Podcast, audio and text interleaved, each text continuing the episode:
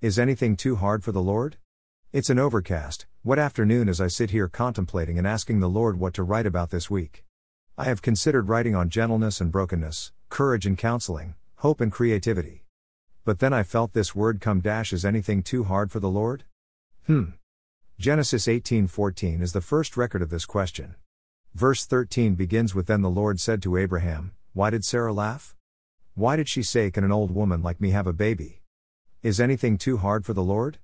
I will return about this time next year, and Sarah will have a son. What a beautiful promise! What joyful anticipation for the fulfillment of this word to Abraham and Sarah. Jeremiah 32:27. Again we see this word behold, I am the Lord, the God of all flesh. Is anything too hard for me? Whilst this word came to Jeremiah about the handing over of the city to the Babylonians because of the sinfulness of the people, we see further in this chapter in verse 37 following that the Lord tells of his ultimate intention. He will bring the people back to live in peace and safety, giving them one heart and one purpose, to worship him forever, making an everlasting covenant with them, and he will never stop doing good for them.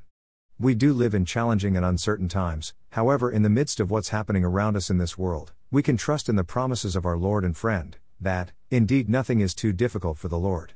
He who is faithful, has promised to never leave nor forsake us, to supply all your needs according to his riches in glory in Christ Jesus, to deliver us out of all our afflictions and lead us in triumph as he teaches us to be overcomers.